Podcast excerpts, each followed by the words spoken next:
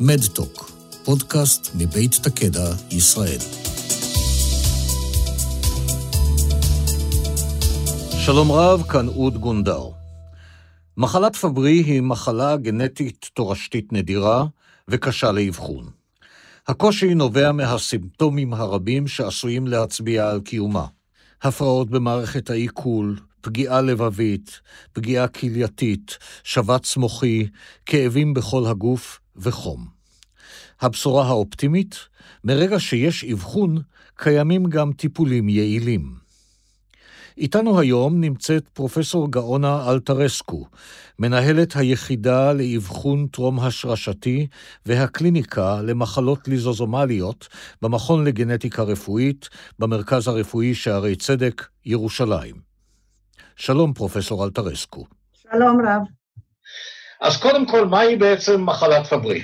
אז כפי שגם אתה ציינת, מחלת פברי באמת היא מחלה גנטית תורשתית, שנגרמת עקב חסר של אנזים. האנזים נקרא Alpha-Galactosidase A, ונמצא על קרומוזום X.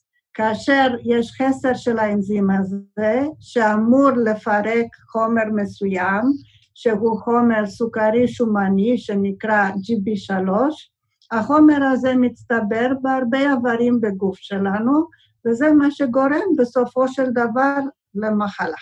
האם המחלה הזאת עוברת בתורשה? בהחלט, המחלה היא מחלה גנטית שעוברת בתורשה.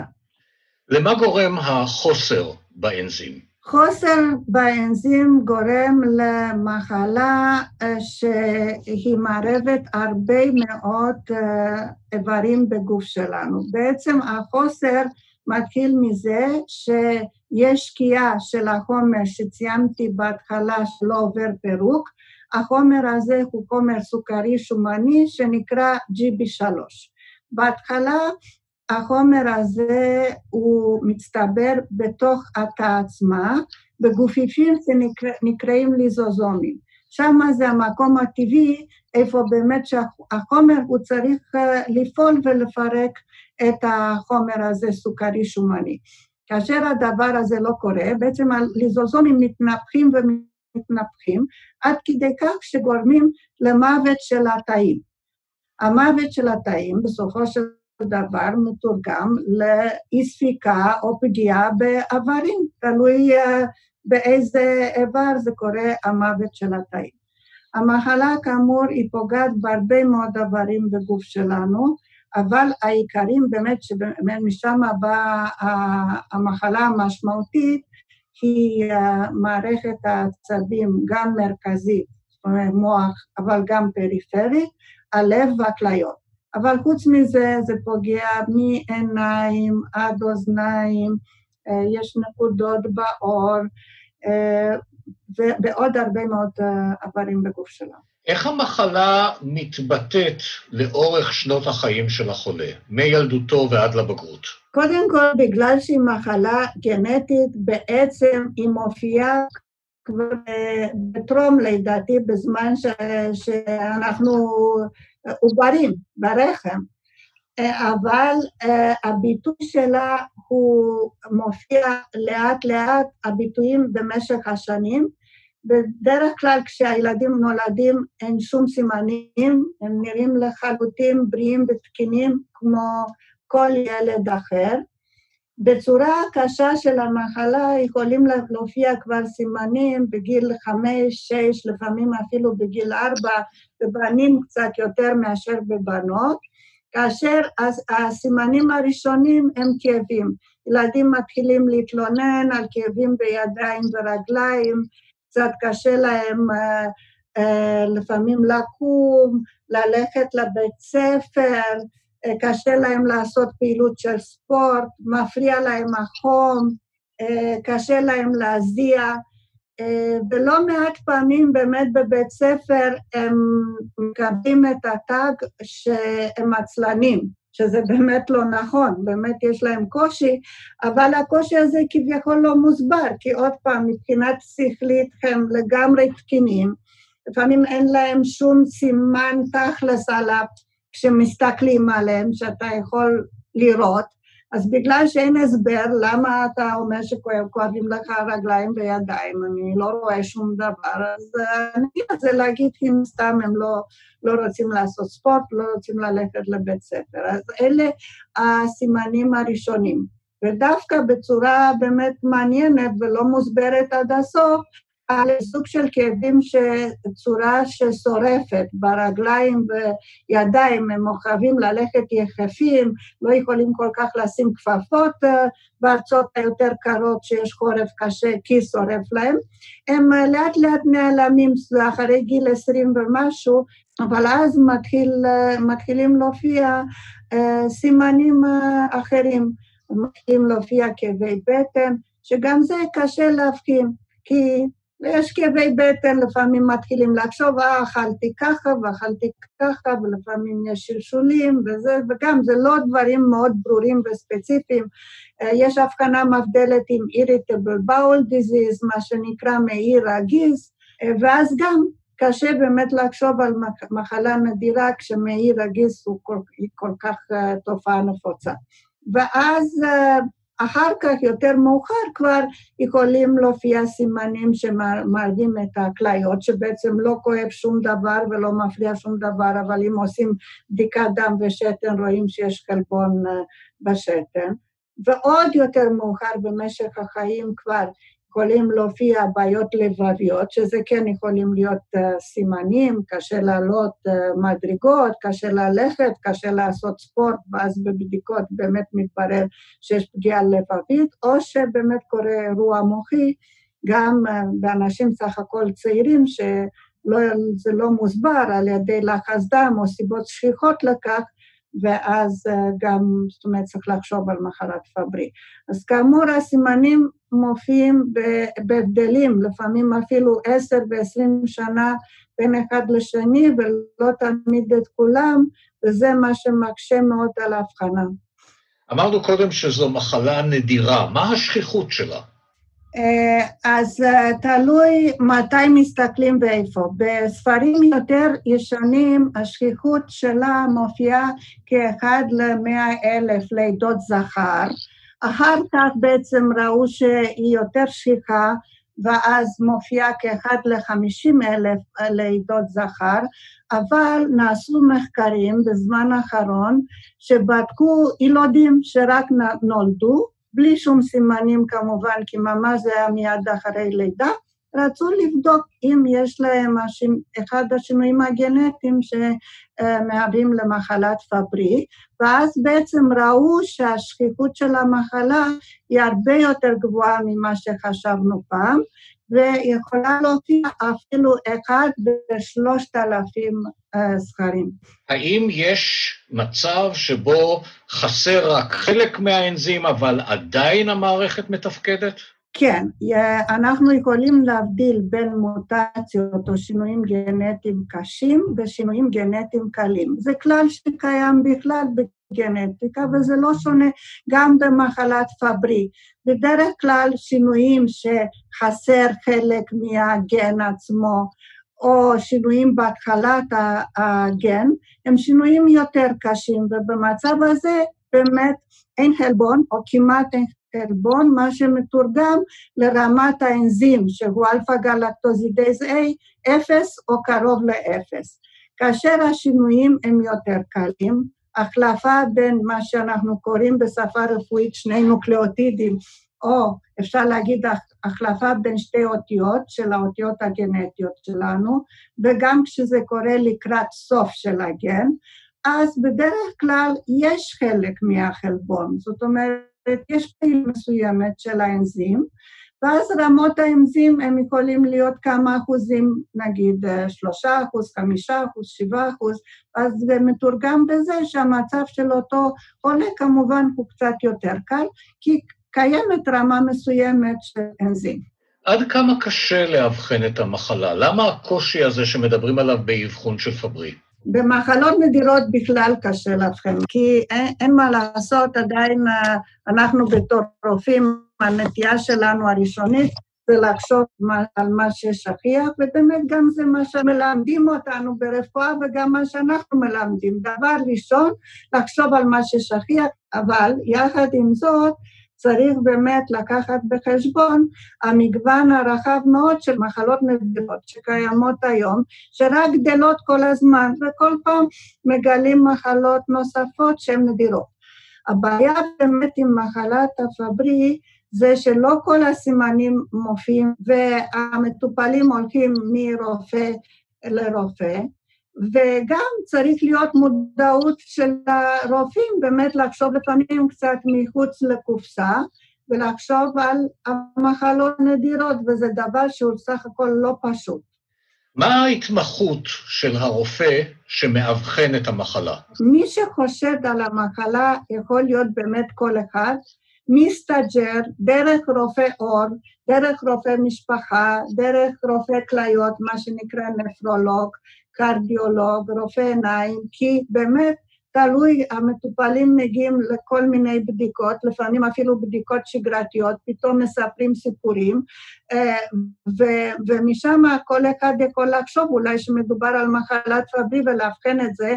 אני מכירה חולים, בעצם מי שחשד על מחלת פברי היו אחיות, אחיות שמעו הרצאות על מחלת פברי, לפעמים האחיות מאוד מקשיבות, כי יש להם אולי טיפה יותר זמן, בזמן שהם עושים איזה טיפול למטופל, אולי אפילו טיפול לא קשור למחלה, שומעים את כל הסיפור, ואז הם יכולים להגיד, אני שמעתי שיש מחלה כזאת, אני מציע שתלך ותפנה לרופא משפחה שלך, אולי הוא יחשוב ביחד איתך על מחלת פברי. אז אין רופא אחד שבאמת צריך לחשוד, יכול לבוא מכל כיוון, אבל בסופו של דבר, הבחנה הסופית כמובן היא הבחנה גנטית, זאת אומרת לעשות בדיקה גנטית ולשים מהחותמת הסופית שאכן מדובר במחלת פברי. מה החשיבות של האבחון המוקדם? החשיבות של האבחון מוקדם היא מכמה סיבות. אחד, זה לעצור את ההתקדמות של המחלה, ואחד, למנוע לדור הבא אולי להעביר את המחלה, כי כן מדובר במחלה גנטית שהיא סך הכל לא קלה. מבין חולי הפברי שנמצאים בטיפול אצלך במרפאה, תוכלי לספר מה היו הדברים, הסימפטומים, שבסופו של דבר הובילו לאבחון של אותו חולה? בארץ יש כ-40 חולי פברי, שכולם מרוכזים באמת במרפאה שלנו, בבית חולים שערי צדק, ורוב המטופלים הובחנו אחרי אירוע מוחי. היו צעירים, אירוע מוחי בלתי מוסבר, שבסופו של דבר באמת הובחנו כחולי פברי. כמה אחרים היה להם בבדיקות שגרתיות, הם סתם עשו בדיקות כי רצו לעבור מעבודה לעבודה, מתפקיד לתפקיד, אז מצאו להם חלבון בשתן. אלה היו שני הדברים העיקריים שהביאו בסופו של דבר להבחנה של מחלת פברי. בין המגוון רחב של מטופלים, אני חושב שלכל מטופל ומטופל יש לו את הסיפור שלו, וכל סיפור חשוב ומרגש ומלמד משהו, ואני חושבת שאני אישית לומדת המון מהמטופלים שלי. חשוב מאוד להקשיב להם, כי הם באמת מלמדים אותנו על המחלה, הרבה דברים שאנחנו לא יודעים. אבל אני רוצה לספר כמה דברים על מטופל אחד. מטופל אחד בעצם הוא התגלה בעקבות זה שהוא החליט לעבור ממקום עבודה אחד למקום עבודה שני, ועשו לו בדיקות כלליות להתקבל לעבודה, מצאו לו חלבון בשתן. משם התגלגל על זה שהוא הגיע לרופא נפרולוג, באמת הרופא נפרולוג עשה לו בירור ראשוני, הכל היה תקין, בסופו של דבר לא היה מנוס מלעשות לו ביופסיה כלייתית, שזה מקובל כאבחון לחלבון בלתי מוסבר בשתן, ובאמת התמונה בביופסיה כלייתית היא תמונה די אופיינית, קשה לפשפש, ובאמת לפי התמונה היה חשד למחלת פברי. בחור צעיר, בן 32, שהוא הרגיש בריא כל החיים, הגיע אליי כאשר אשתו בהיריון בחודש שני, לא ידע בכלל שכמובן שהוא חולה, שיש איזושהי בעיה, והוא באמת קרא, בחור משכיל, הוא בהייטק, קרא באינטרנט שפחות או יותר בגיל 38 הוא יפתח אי ספיקת כליות, בגיל 40 ומשהו הוא הולך למות, וזהו, הוא הגיע באמת במצב רגשי מאוד קשה. אז דבר ראשון, כן, הבחנו אותו כמחלת פברי, ואז התחלתי דבר ראשון להסביר לו על התורשה, ועשינו בדיקה, קודם כל, הכי חשוב היה לו מה יהיה עם הילד. אז אמרתי לו, אם זה בן הוא יהיה בריא, כי הוא יעביר את הקרומוזום Y, ואם זה בת, אכן, היא תהיה נשאית, ולבנות יכולות להיות סימנים של המחלה. אז דבר ראשון, יש בדיקה שאפשר לעשות בדם של האישה בהיריון, כבר מאוד מאוד מוקדם, לפני כל בדיקה פולשנית, לראות אם זה בן או בת. אז אנחנו, אין הרבה מקומות בארץ שעושים את זה, אנחנו עושים את זה אצלנו, עשינו לה את זה, ולשמחתנו היה מדובר בעובר ממין זכר. אז כבר, באמת, מבחינה זאת, היינו מאוד שמחים, והוא נרגע באמת שלפחות לגבי הילוד, הוא אמור להיות בריא. דבר שני, כמובן, אחרי שעשינו לו כל הבדיקות, בעצם לא היה לו פגיעה לבבית, וכמובן גם לא פגיעה מוחית, וכל מה שהיה היה חלבון בשתן עם תפקוד כלייתי תקין. התחלנו לטפל בו בטיפול אנזימטי, וכרגע הוא נמצא 3 שנים מאז האבחון, עם הריון שני בדרך, כבר ההיריון השני היה בצורה של אבחון טרום רשתי כדי למנוע העברת המחלה, הוא יציב לחלוטין, מרגיש טוב, עובד בעבודה חדשה שלו, והחיים ממשיכים כרגיל, ובאמת סך הכל אין לו פגיעה משמעותית, ואנחנו מאוד שמחים שאנחנו מצליחים לשמור גם על התפקוד הקהילתי, וגם להגדיל משפחה בריאה. בגלל שהמחלה היא מורשת, אז כשהוא הגיע, הוא הגיע עם אח, יש לו אח אחד גם, ואימא. ועשינו בדיקה גם לאימא וגם לאח, ובעצם יצא שלא אימא נשאית וגם לא האח, יש לה את מחלת פברי. איך אפשר להסביר את זה? הרי בטח אם אתם תגידו שעשינו טעות. אז גם אנחנו חשבנו באמת שקיימים טעויות בעולם, ובטח במעבדות גנטיות. אז הזמנו את הגברת עוד פעם, את האימא, שתיתן עוד פעם דם, ועשינו עוד פעם את הבדיקה, ואכן האימא לא נשאית. איך אנחנו מסבירים את זה? 10% מהמקרי של חולי פברי הם מוטציות חדשות, שינויים חדשים. זאת אומרת, כשהוא נוצר בתור עובר, נוצרה מוטציה חדשה, בעצם בביצית של האמא שלו, לא בכל הגוף של האמא שלו, רק בביצית. המוטציה הזאת היא דווקא נפלה על הגן GLA שגורם למחלת פברי, אשר המשפחה שלו בהחלט היא בריאה לגמרי, אין להם שום תסמינים וגם אין להם שום מוטציה של מחלת פברי, והוא היחיד במשפחה עם מחלת פברי, זה גם דבר מאוד נדיר, אבל זה יכול לקרות. מרתק. מרתק. אז באמת מה שהיה נראה כשאותו מטופל הגיע כדבר הנוראי ביותר, ושהוא הולך למות עוד כמה שנים, וכל הילדים שלו יהיו חולים, התברר כלא נכון לגמרי, כי באמת נכון עם העובר הראשון היה מזל, שהוא היה ממין זכר, אחר כך כבר היה אפשר לתכנן את הילודה בצורה כזאת, באמת שלמנוע את המחלה.